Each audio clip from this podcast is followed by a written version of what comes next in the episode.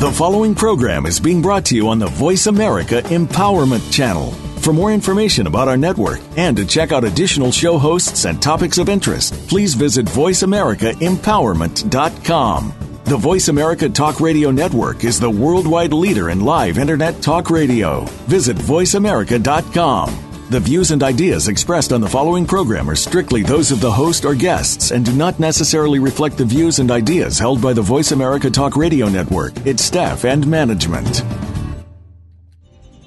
From Richard Flint International. Deep inside you, there's a power. A power you can use to meet every challenge, every roadblock, conquer every obstacle life throws at you. A power to be happy, fulfilled, successful. A power to be everything you want to be. Now, meet the man who wrote the book on human behavior. Behavior never lies. The man who can teach you how to unleash your own power to be. Ladies and gentlemen, Richard Flint. Hey, welcome to the Power to Be. Uh, Richard Flint here. And thank you so much for making this a part of your weekly growth experience. Um, I am excited that you have the opportunity to share in the time that we have designed to help you to improve in all area of your areas of your life. And you will notice that we do shows from every area of your life. There's nothing uh, within me that's off limits for us to be able to do a show. And one of the things that I love is I love being around business people, uh, entrepreneurs, people who, you know, reach out, grab something, and make it work. And I have two people in the studio with me this morning, and uh, in all of our shows, this is the first time so far that we've had people in studio with us. Every time before, they've been on the phone with us, but I can actually look at them this morning. So that's exciting. And uh, Dennis Poulin and uh, Becky Skaggs are here with us, and we're going to do a little discussion today about business and a discussion about what do you learn when you buy a business because many of you out there own your business. And sometimes we don't know what we have until we bought it, and then we're not sure what we have after we purchased it. So, um, Dennis, tell us about tell us about your company. We're a company that's an industrial cleaning company that does commercial kitchen exhaust system cleaning, and that's done in the food service industry to satisfy fire code maintenance requirements. So it's a business that everybody wants to be in. it's it's a one of those dirty jobs. Somebody's got to do it. Uh, it's one of those jobs that gets done after hours. Nobody sees it's happening. Um, it's just one of those things that must be done to maintain a fire safe environment for these businesses that operate in that in that industry. So you do it after business. What are you actually doing? What we're doing is removing one third of the fire triangle. From what we've learned in fire science, it takes three things to have a fire you need oxygen, you need heat, and you need fuel. And they recognize the grease that builds up in cooking operation equipment is a fuel source. So what we're doing is going in is and removing that one third of the fire triangle to reduce uh, the effects of a potentially bad fire.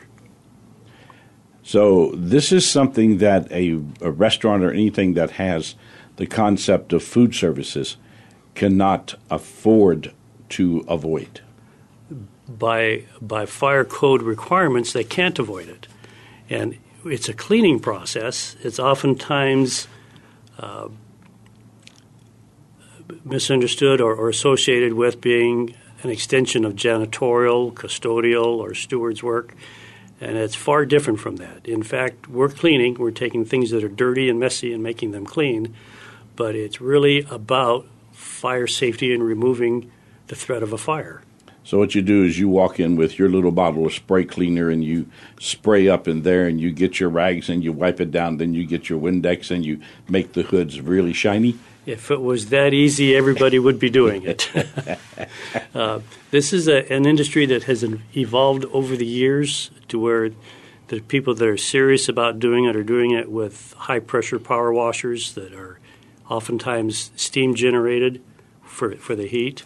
Uh, we're using pressure washers that go anywhere from 1,000 psi up to 3,000 psi. We're working with temperatures anywhere from just under 200 degrees to sometimes well over 200 degrees.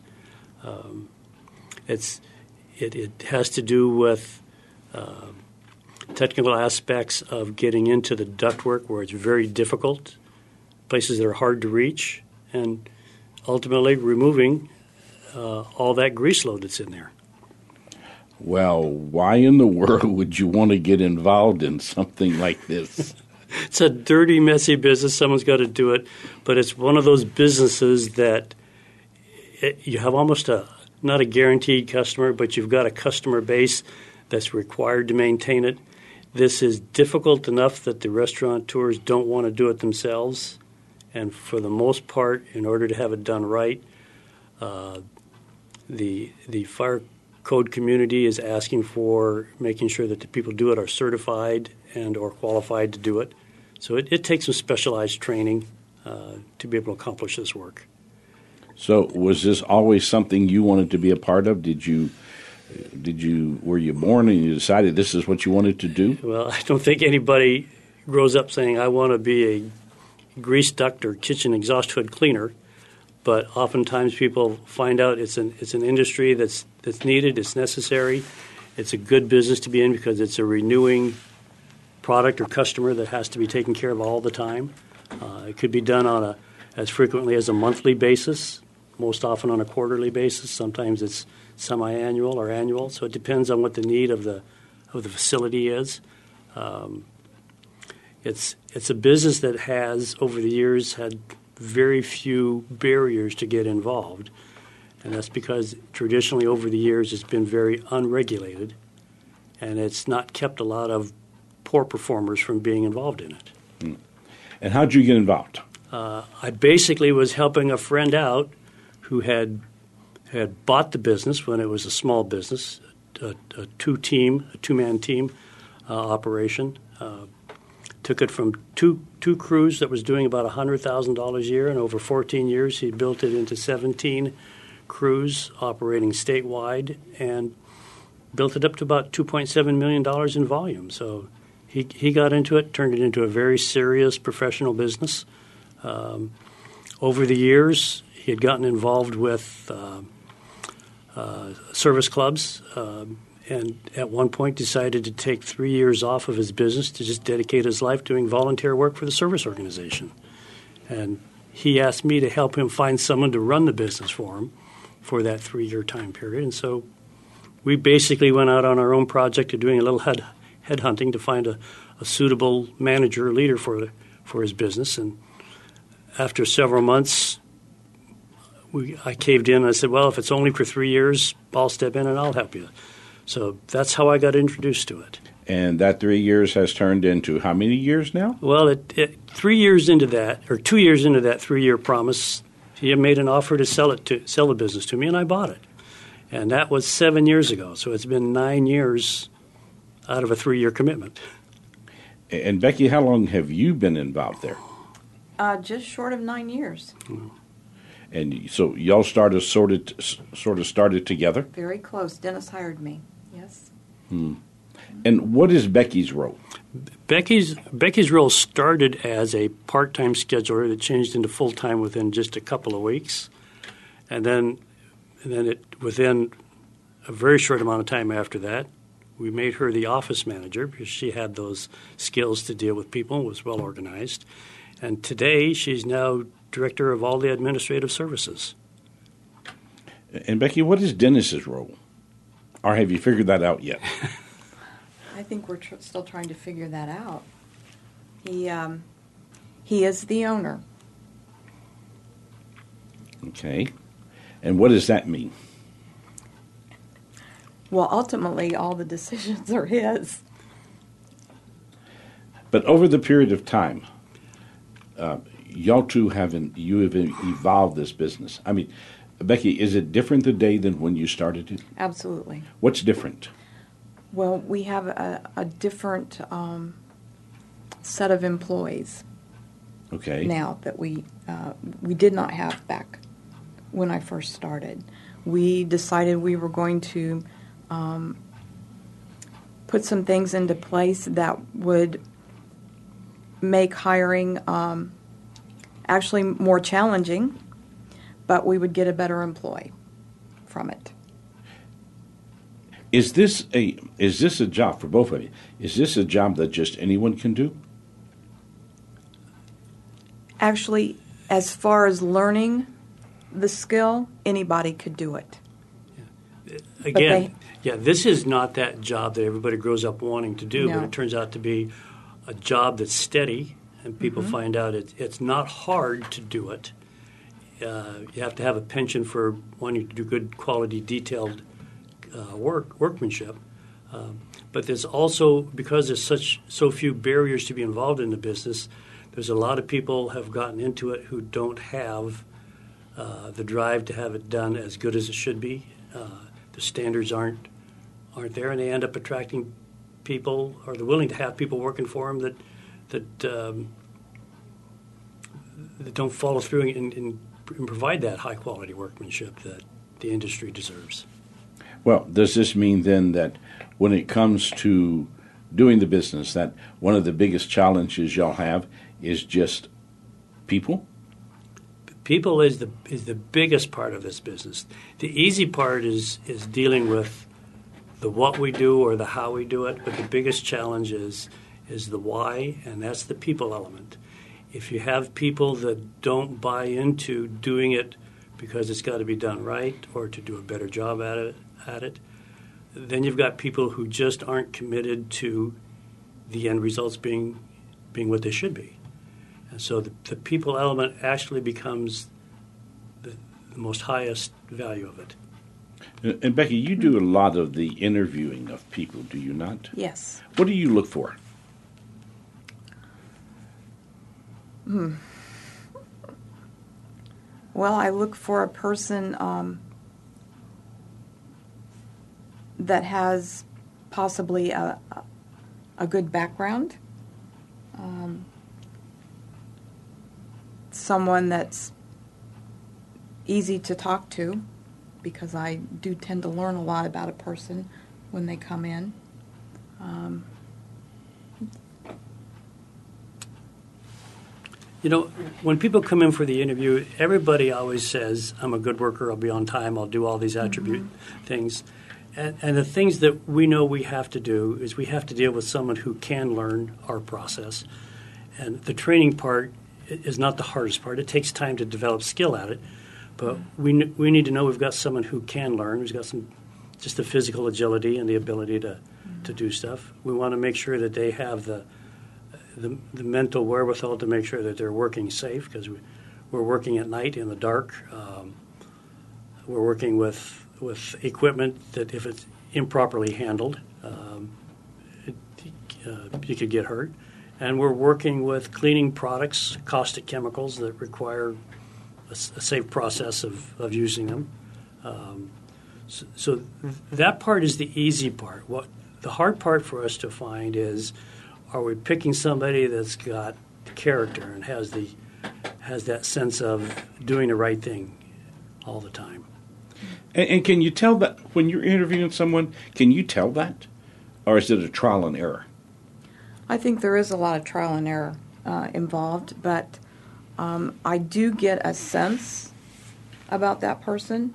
Um, if I can get them comfortable with me to open up and sit and visit, I oftentimes um, I, I gather a lot of information that way. And what I know about you, you're a person who sometimes you you live a lot by your gut and what your gut is telling you. Yes, I do. And if your gut tells you this person isn't going to fit, then I generally pass. If I have a very, very good feeling about this person, then I'll introduce them to Dennis. Dennis generally knows that I've got someone that um, I think would be a good candidate, or I don't bother to introduce them to Dennis. yeah. And, and Dennis, when you bought this, when you bought the business, you'd you'd worked for it for what two or three years before you Two, purchased. two years. Two years. When you bought it, and, and all of a sudden it became yours. Uh, Was there more to it than what you anticipated? Even as close as I thought I was, because I was managing it full time. The owner was absent. Uh, as good of an employee as I as I knew I was, and even having experience, having had previous businesses myself, uh, it was it was not uh, to the extent of, of the skill level that I needed to really run the company. So I had to I had to really develop myself over over the time too. Uh, and even with a even with a business degree, college doesn't teach you everything. It's uh, you know it's that foundation for how to learn things. Uh, but I found stepping into a, an industry that all the workers who are basic, basically categorized as an unskilled labor force. Um, everybody knew more, knew more about the process and, and how to do things more than I did, and yet I was the one that was in charge of managing everything. So I had a crew that that I took over that they weren't always motivated to do the right thing. They could easily manage me into a direction where they wanted, and it took a while for me to catch up to that and be able to identify um, who the manager was and, and to really um, eliminate eliminate the um, the ones who didn't have the best interest of the company in mind. Becky, when you realized that uh, Dennis had bought the company, mm-hmm. were you concerned? Um, no, I was not concerned. Why? I just felt like we had a good enough uh, relationship between the two of us. Um, we had goals and aspirations, and um, I, I, just felt that it was a great move because we were going to make a better company. So I was not concerned. And the fact that y'all had, you know, you had worked together previously for mm-hmm.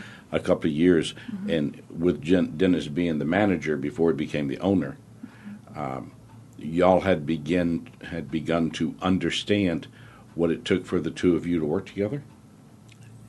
Yes, mm-hmm. and one of the things that, that that we recognized early on was that it, while we stepped into a company that was already the the biggest cleaning contractor in the state doing this work, we felt we wanted to become the best, and so we started doing things that would elevate our our quality, our reputation, uh, and that was that was part of that that hard learning curve to get get us up to that level. All right, now I want you to hold on to that because that's what I want to come back to. I want to come back to the learning curve that y'all have had to go through. And so we're going to come back with Dennis and Becky, and we're going to talk about maybe some things that even in business school they don't teach you uh, when you become the owner of a business. So stay right there. Don't go anywhere. We will be right back.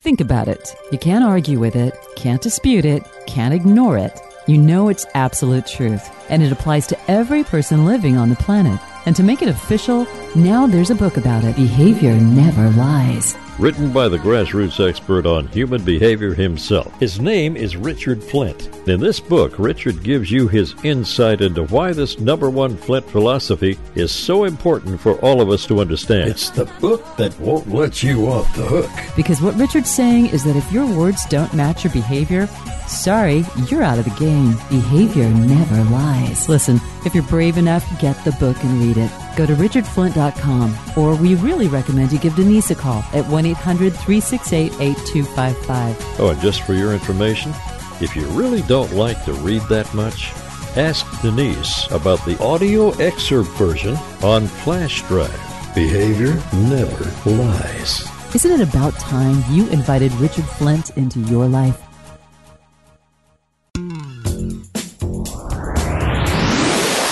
A mentor is much more than a coach. A mentor is a personal thing, one on one. He's got your back. He's there to ask the right questions at the right time so you can make the right decision. Richard Flint knows you stumble through your life at times. No clear direction, life seems to overwhelm, you don't seem to be able to focus, or heaven forbid, you don't even care anymore. That's when you need Richard Flint by your side on your side 24 7. It can happen for a lot less than you think. Pick up the phone and call 1 800 368 8255. 1 800 368 8255. Ask for Denise. You make the choice always. It's not what happens to you, it's what you make happen. Mentoring with Richard Flint. It's a personal thing. Last month was about family, and it couldn't have been a better topic. Every day, where there was something that I was able to take and work on with my family. Sometimes I just kind of think about what it says, and then I realize it really does have something to do with my life every morning of every day. We love the Morning Minute. It's just a blessing to our lives to be able to give us a great thought to hang on to all day long. Just the Morning Minute for us, it just kind of sets the day for us. That's where we really like it. The Richard Flint Morning Minute in your email inbox every single morning. You can try it for 21 days absolutely free. The Richard Flint Morning Minute could make your day. Call toll free 1 800 368 8255 or go to www.richardflint.com and get the Morning Minute.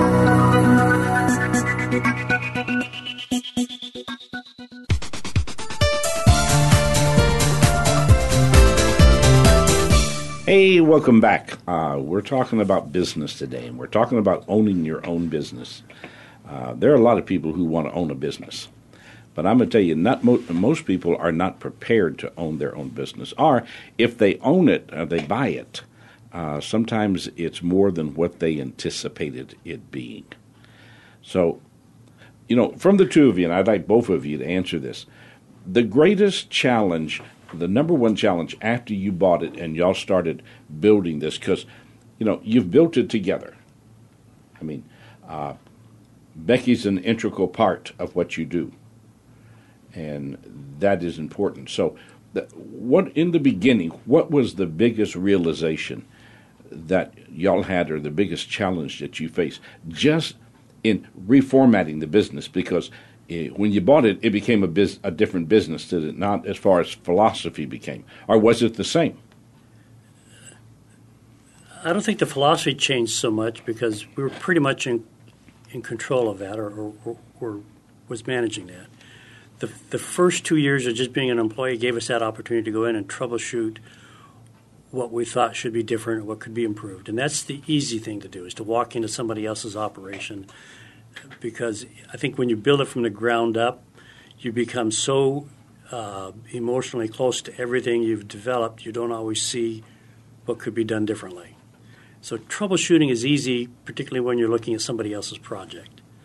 Um, so, but w- once you once you really have this as your own and you're carrying it forward, now you have to rely on your own creativity and discipline to make things right. And probably the one thing that, that we did was make sure that we got some we got some help because we weren't experts in everything. Uh, we relied on a real good professional trade organization that that was able to give us a lot of guidance and direction on the best way of doing things. Um, uh, a lot of a lot of great colleagues were met that way. Uh, it was we were able to get around them in a non-competitive arena because we weren't competing in the same geographical area, yet they were they had an interest in elevating the, the quality of the industry, so they were willing to help us. And so, uh, whether it was specifically on a technical basis or general business ideas, that trade organization helped us a lot.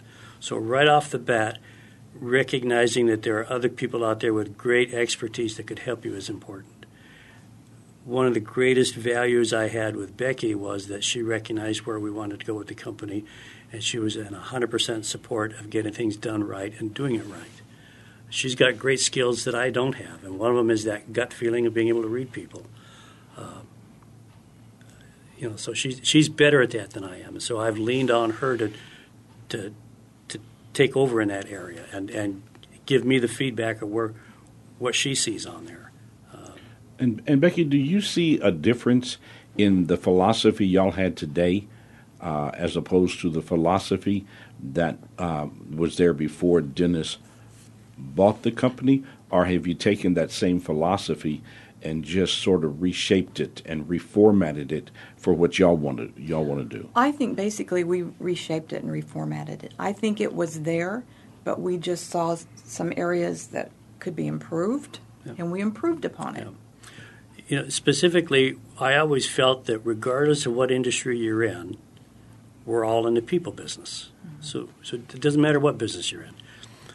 But at some point, I had to decide that we weren't in the business of developing people. We were in the business of running running a, a business entity with good people. We had to identify that there's not always going to be the people we want around us that are working for us. So we had to go through this process of learning how to identify those people who, in a sense, we've always heard the term people carry their own bag of rocks and they want to pass them on to you. Well, I went through a long process of trying to take care of those people and, and unload them of those, that bag of rocks. And it took me a long time to figure out that, that I didn't need their bag of rocks. Well, and so what do you think, Vicki, was the biggest improvement that y'all made first? What was the, the biggest improvement that y'all had to do? Because, you know, every company has a personality to it. And uh, when the gentleman who owned the company was there, the company many times is built around that person's personality. And so the company takes on its appearance and its presence based upon what the emphasis is of that person.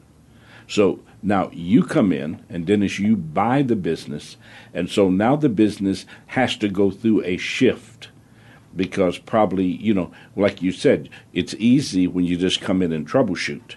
But when it's your business and you want to improve it, I mean, what was it about the, the culture or the environment? What was it that y'all had to do to start reshaping this and reformatting it? Well, it it started with me uh, buying into a philosophy of doing nothing but the highest quality workmanship. And this is an industry where it's incredibly easy to to cheat your customer and have them not know it. And so there's a there's a high level of pushing the the the issue of having the integrity to do it right.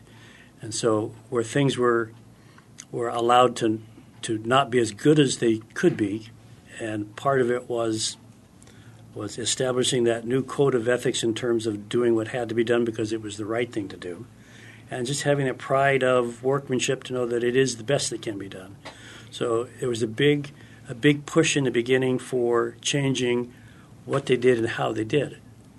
Uh, eventually, it became we're so good at what we do and we're recognized for that now. Then it became the big push of why we do this, and that is because we do it for public safety, for having a fire safe environment, and we don't want to be the responsible party who didn't do things properly and, and contributed to a, a bad fire. Uh, so we've gone from talking technical, how to, to the reason why we do it, and we do it because it's the right way to do it, and it's we want to be the best at it. Well, one of the things that we've talked about uh, is the concept of the the three P's. That in many organizations, it's based upon profit, then process, and then people. But what I see that y'all have shifted to is that it has become people, process, and profit. Well, I had to go through that same men- mental process because in the beginning I had to catch up to the the process, the technical part of it.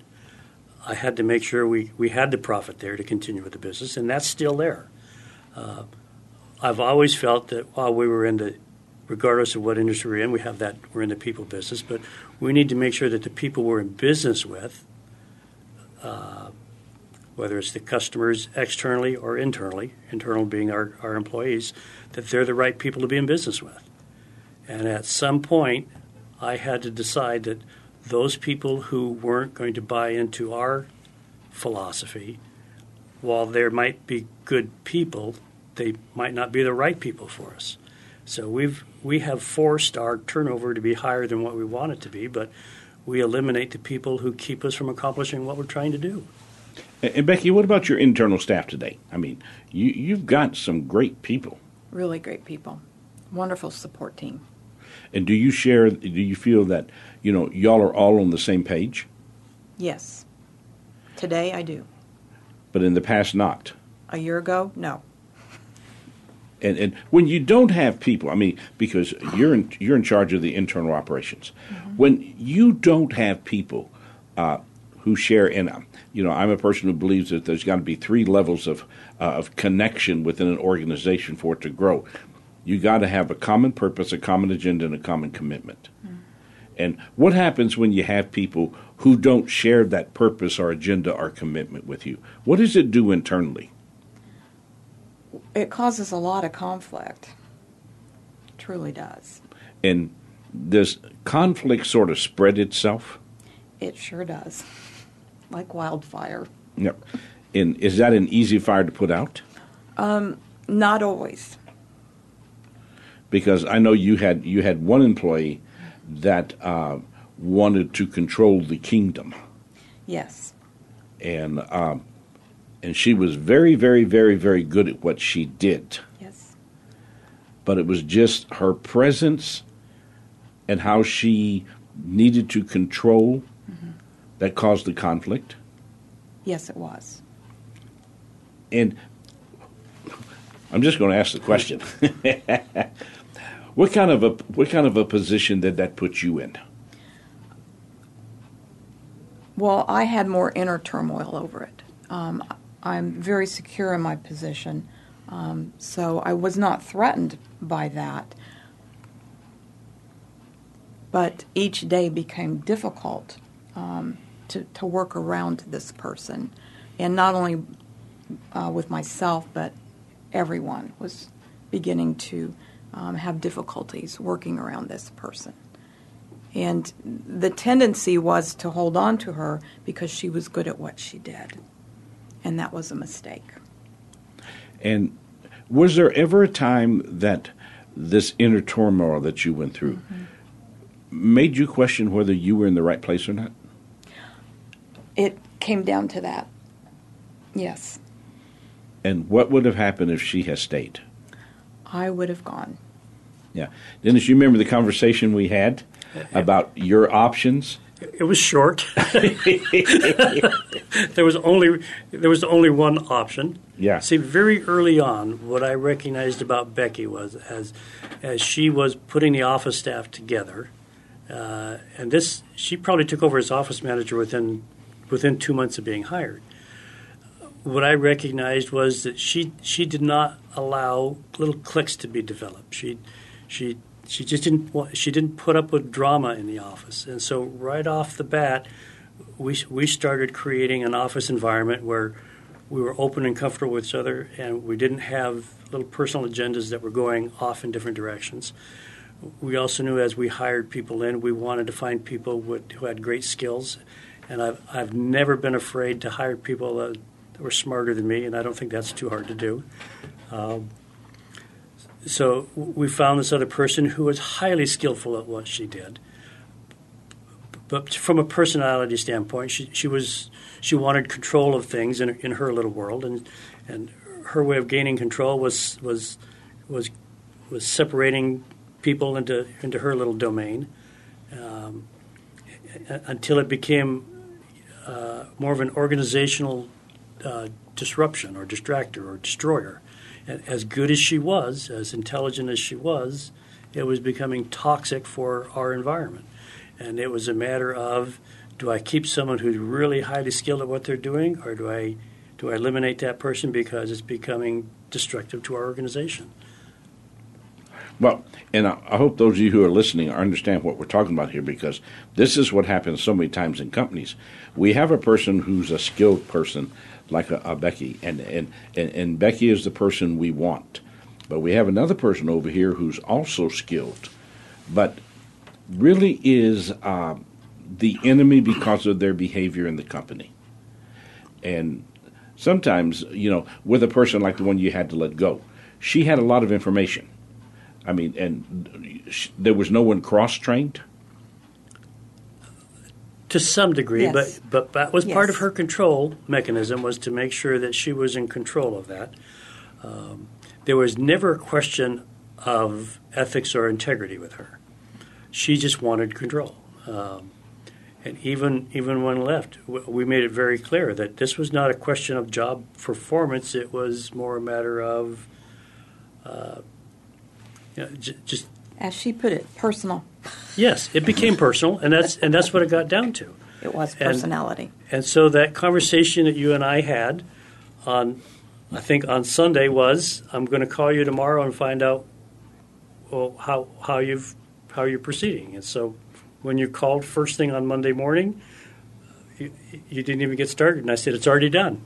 So we just took care of it very first thing. It was a matter of, do I want to compromise keeping one of the best things that's happened for my business, and that was having a great partner that supported me in the business. Um, it, it was just it was too easy to say all those skills that the other person has they can be replaced with somebody else.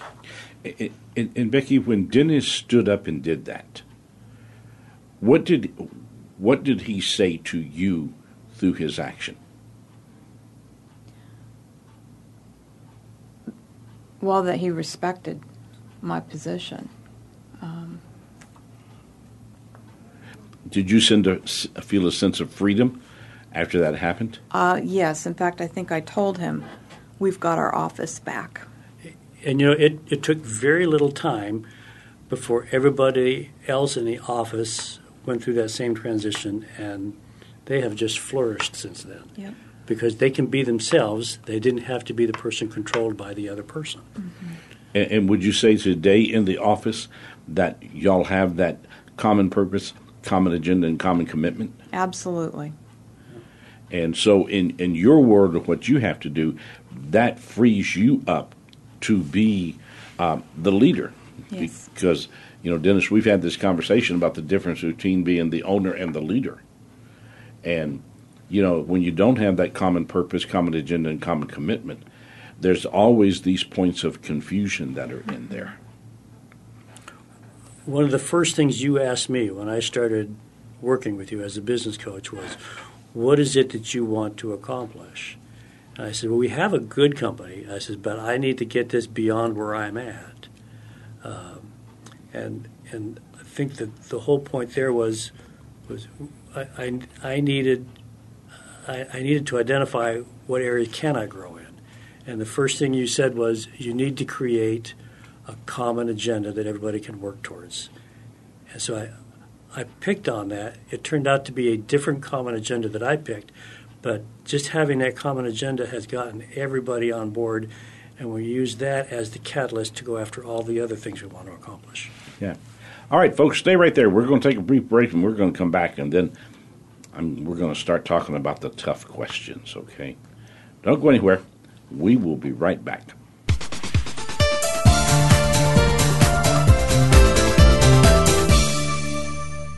Behavior never lies. Think about it. You can't argue with it, can't dispute it, can't ignore it. You know it's absolute truth, and it applies to every person living on the planet.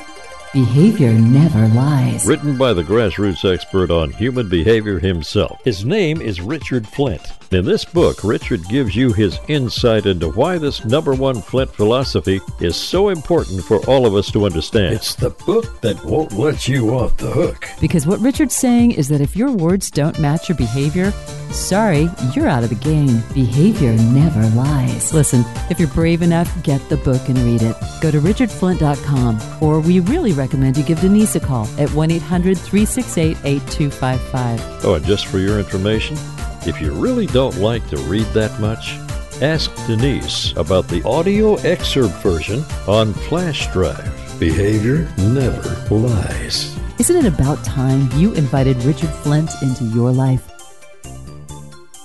A mentor is much more than a coach. A mentor is a personal thing, a one on one thing. He's got your back. He's there to ask the right question at the right time so you can make the right decision. Richard Flint knows you stumble through your life sometimes. No clear direction. Life seems to overwhelm. You don't seem to be able to focus. Or, heaven forbid, you don't even care anymore. That's when you need Richard Flint by your side, on your side, 24 7. And don't think it can't happen. In fact, it can happen for a lot less than you think. Pick up the phone and call 1 800 368 8255. 1 800 368 8255. Ask for Denise. Mentoring with Richard Flint. It's a personal thing, And quite frankly, it's a much better thing.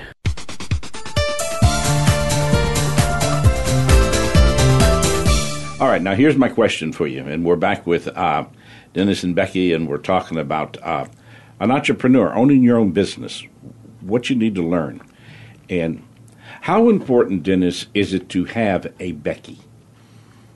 This has really turned out to be uh, a, an incredibly valuable position. In the beginning, I was micromanaging everything.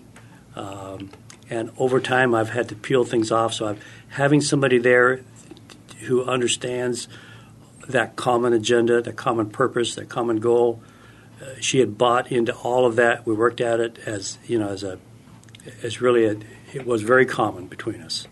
Uh, so to have somebody right there with the skills and the abilities to, to to do that allowed me to step away from more and more things so that I could concentrate on things that were not the day to day management operations. I could get out and do some more development things for the company. I could go seek uh, new technologies in, in cleaning or, or, whatever it was. I didn't have to be there to take care of the things that she could she could handle for me. Well, and it's, it's interesting because, uh, in some respects, okay, Becky, did you have to train him? Yes. As she says timidly. Uh, in what in what ways? You know, I think micromanaging is um, something that Dennis is really good at. He could have a degree in it. He could. Okay. He could. So, um, and I think a lot of that was him just getting comfortable with knowing that um, his office ran very well without him and maybe even a little better.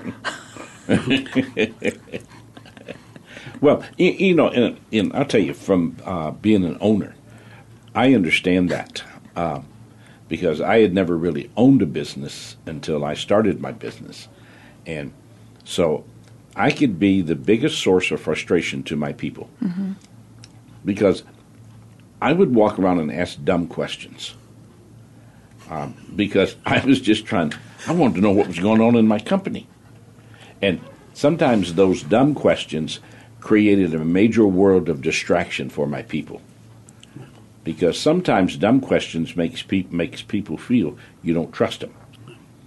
And you know, I, I was just really seeking information. Right. But I got in the way. Well, yeah, yes. and I, I can identify with that. Mm-hmm. Uh, we're not a, you know, in the grand scheme of things, we're a small business. We've got about 35 employees.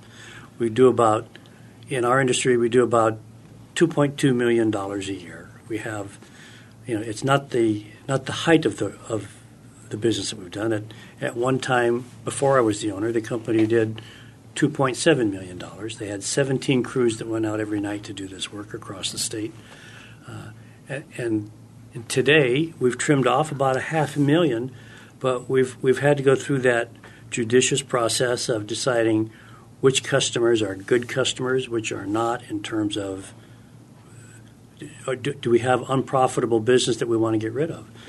Did you have a time when you were paying customers to let them let you work for uh, them? Well, yes, you know, um, and so you, you, absolutely have to decide that you can't just have them there just just to trade money. You got if you're in business to be successful and, and have a profit, you have to decide which ones to to remove yourself from. Um, and, and, today, while we're maybe we're a half a million dollars less in volume, profit wise, we're up substantially. You know, so we, we've we've had to do the right things to be a healthy company. If if we don't do the right things to be a good company, and we're not going to survive as a company, then there's there's probably 35 uh, 35 families that don't have employment somewhere. Well, I know this has been some tough conversations that we've had about, you know, you you're at a place where you need the money that some customers are paying you. But yet, when you look at what they're paying you, there's not the profit margin in there. But you can't afford just to let them go. You don't you don't think you can. Okay. But it's costing you money to keep them. So, and sometimes that's hard to recognize. That's part of that bit about building a business and being too close to it sometimes. Uh, having a relationship with someone that you think is good, it might be a friendly relationship, but it's not a valuable relationship. So part of that had to be identified. Um, and, and, that was an important process to go through. And is that a tough conversation y'all have had to have about, you know, okay, we have this, we have these restaurants, um, you know, and they pay us each month, and we need the cash flow, but yet when I look at what we're generating as far as profit, it's not there. But you know, it, when you need clients for the cash flow, can they hold you hostage? Yes, they can. You know, it, it, emotionally, mentally, they can. Uh, so you've got to be able to look at that and see where you're at. Um, so th- there's a fiduciary responsibility as the owner to be profitable, so that you can be there to be the employer, uh, and be able to, and to be able to carry on. Um, it's a responsibility that I have to make sure that if I've got people relying on their paychecks, I have to make sure their paychecks are, are going to be good. But in the process of doing that, I mean, uh, and, and, this is a struggle I see in so many businesses. They they've got a Becky who could run the business. I mean, and uh, can do it. But uh, there is an owner who feels that you know what, my presence needs to always be there and yet there's a world of uh, ownership that most most small to average companies don't arrive at, and that is that the role of a Dennis is not to be the leader. That's the role of a Becky. The role of a Dennis is to be the guide, and to create the vision for the company, and to create the pathway, and to be out there and having a presence with you know doing doing prospecting as the owner and I mean, and that was a challenge for you, was it not? We were. One of the problems we had is because we'd been, the the business had been around for so long, and it was the dominant service provider in the area. We had more more requests for service coming in, almost in what we could handle. So we, we were taking on business at times that we never should have taken on. Uh, there was there was more of a philosophy before our time is to build us as big as we can get it, be proud of the fact that we're the biggest. Um, but we, we had to put the brakes on that because being big doesn't necessarily mean that you're good. Uh, well, I know a lot of companies that are big that go have gone broke. Uh, and and I, I didn't want to be a part of that of that community. So, what what's quality to the two of you?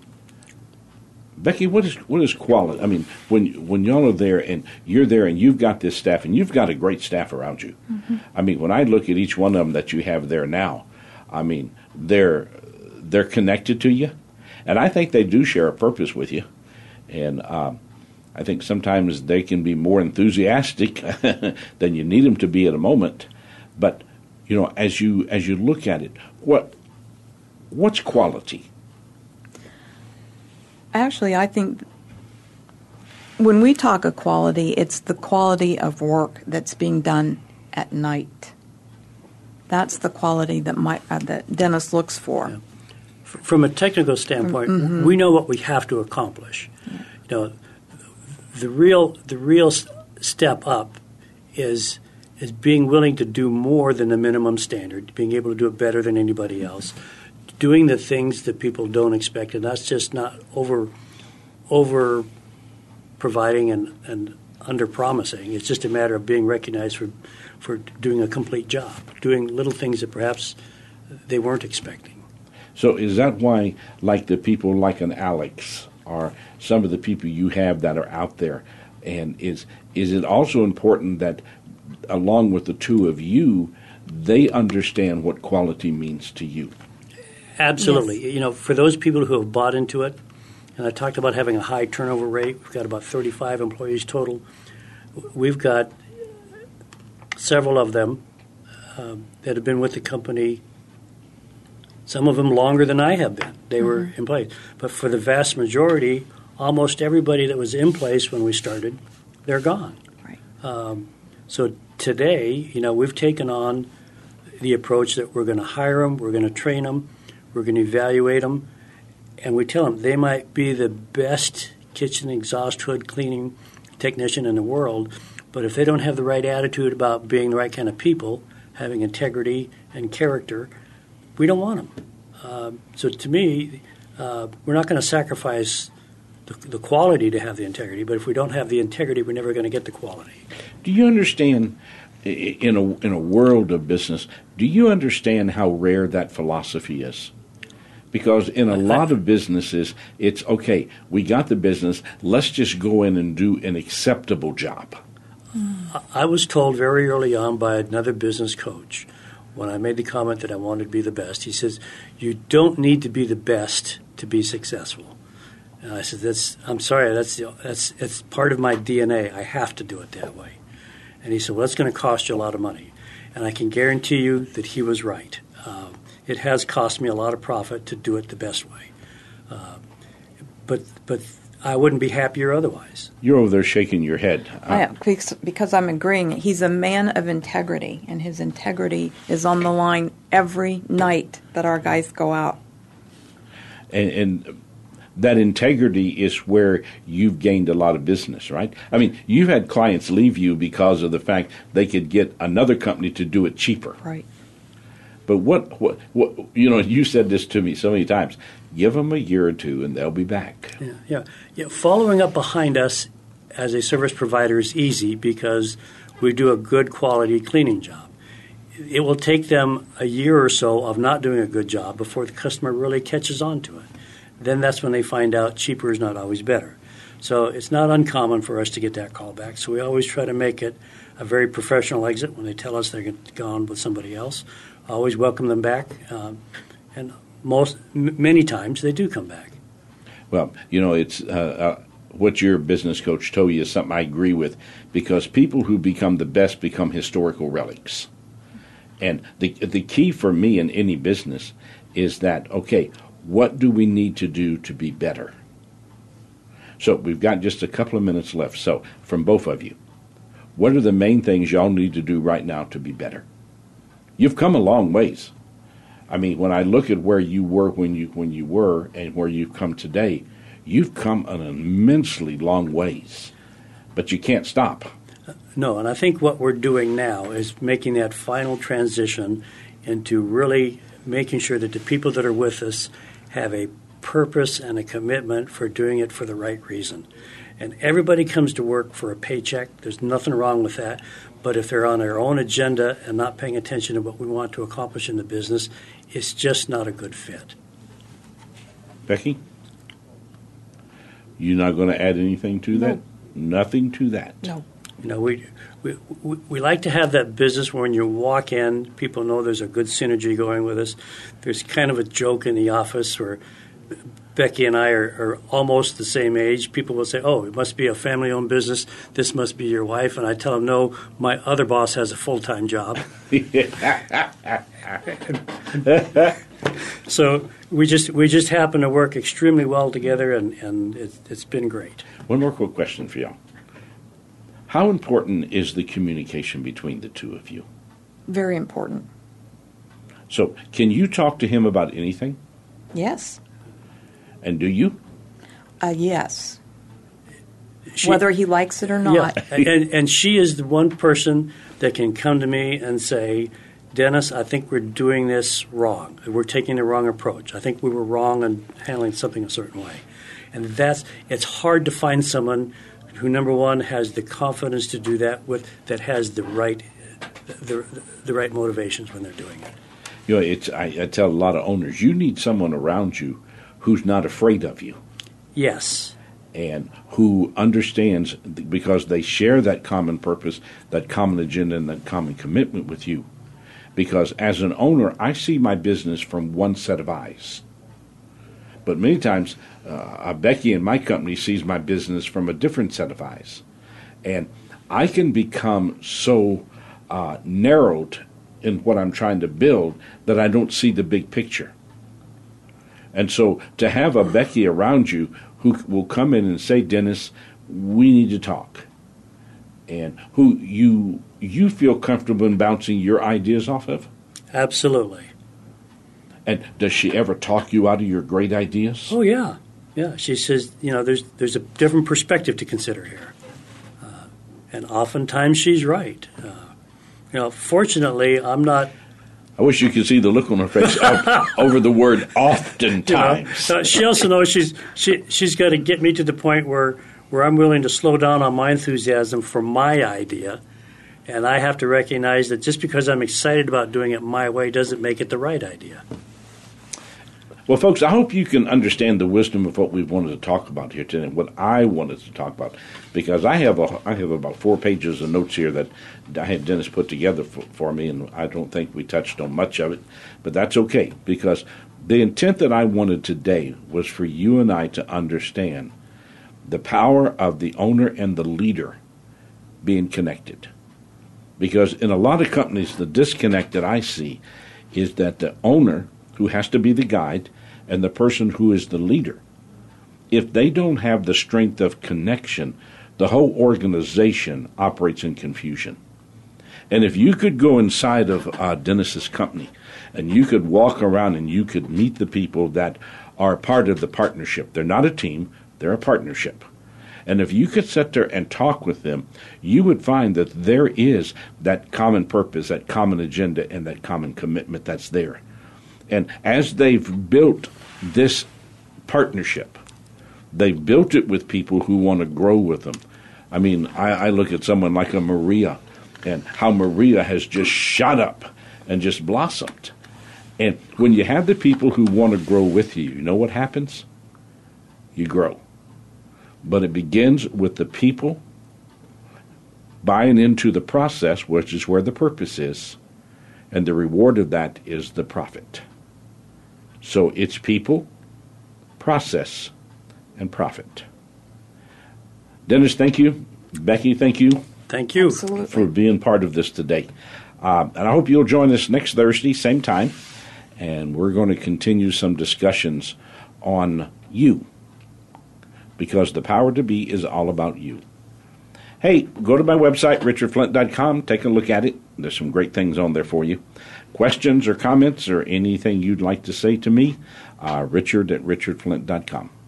So until next Thursday, understand something. If you don't have people who walk that common road of purpose, agenda, and commitment with you, you'll understand why you have confusion in your life. See you next Thursday.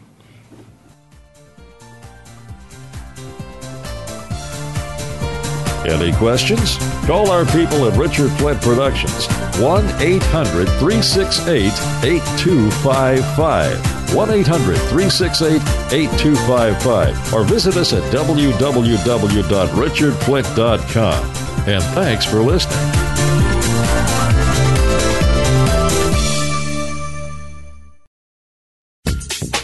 Thanks again for listening to the preceding program brought to you on the Voice America Empowerment Channel. For more information about our network and to check out additional show hosts and topics of interest, please visit VoiceAmericaEmpowerment.com. The Voice America Talk Radio Network is the worldwide leader in live Internet talk radio. Visit VoiceAmerica.com. The views and ideas expressed on the preceding program are strictly those of the host or guests and do not necessarily reflect the views and ideas held by the Voice America Talk Radio Network, its staff, and management.